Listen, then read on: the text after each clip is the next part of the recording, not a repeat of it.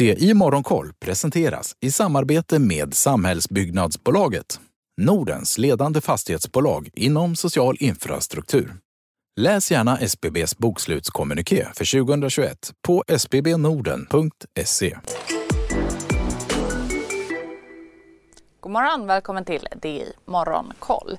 Efter gårdagens breda börsnedgångar och sanktioner mot Ryssland så stiger de asiatiska börserna idag. Även Stockholmsbörsen går mot en positiv start och terminerna för Wall Street de indikerar öppning på grönt. Sanktionerna från EU eller Europa ska jag säga, och USA mot Ryssland riktas i ett första skede främst mot landets finansiella system som stängs ute från marknaderna i väst samt ett antal högt uppsatta personer. Och det planerade mötet mellan USA och Rysslands utrikesministrar som skulle ha hållits imorgon blir inte av.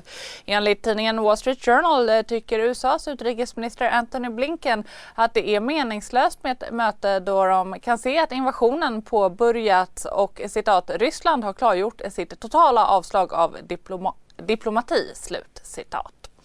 Marknadens initiala reaktioner tyder enligt bedömare på viss lättnad över att sanktionerna så här långt inte träffar energi och råvarusektorerna. Även om tyska stoppet för ännu inte funktionella Nord Stream 2 kan betyda långsiktig uppåtpress på gaspriser i Europa. Oljepriset har stigit sedan Wall Streets stängning, handlas runt 97 dollar fatet. Hongkongbörsen är upp en halv procent där stärks eh, matleverantörsplattformen Meituan närmare 8 procent efter rapportering i statlig media som menar att marknaden överreagerat på uppgifter.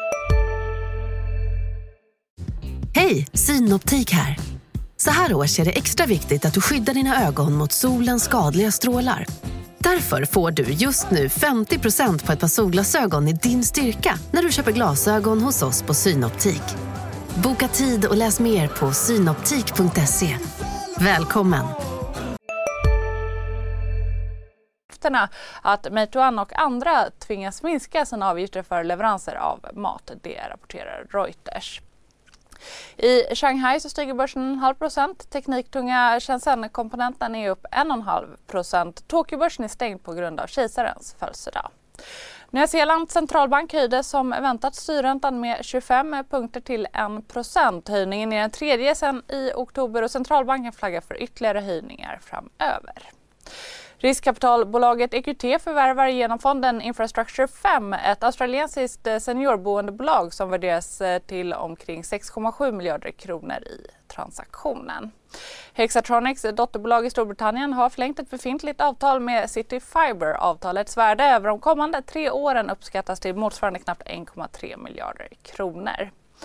Och det blir kryptobolaget Gobits eh, grundare och ordförande Christian Anders som tar över vd-posten efter Erika Eliasson som begärt att få lämna sin roll. Hon ska fortsatt vara aktiv som rådgivare i bolaget. Insynsköpen de fortsätter. I Storytel har en närstående till tidigare VD Jonas Tillander köpt aktier för drygt 800 000 kronor. Nibes finanschef har köpt aktier i bolaget för runt 5 miljoner och Vitrolifes finanschef har handlat för en dryg miljon. Det är ytterligare en rapporttung dag här i Sverige. Härnäst i DTV blir det Rapportmorgon. 28 gästas vi av Storskogens VD Daniel Kaplan och så sänder vi hela vägen in i Börsmorgon. Då blir det fokus på SBBs bokslut i starten. Missa inte det, missa heller inte Börskoll klockan ett. Trevlig dag!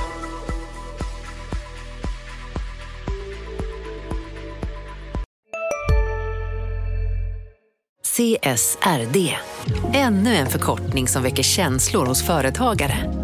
Men lugn, våra rådgivare här på PWC har koll på det som din verksamhet berörs av. Från hållbarhetslösningar och nya regelverk till affärsutveckling och ansvarsfulla AI-strategier. Välkommen till PWC.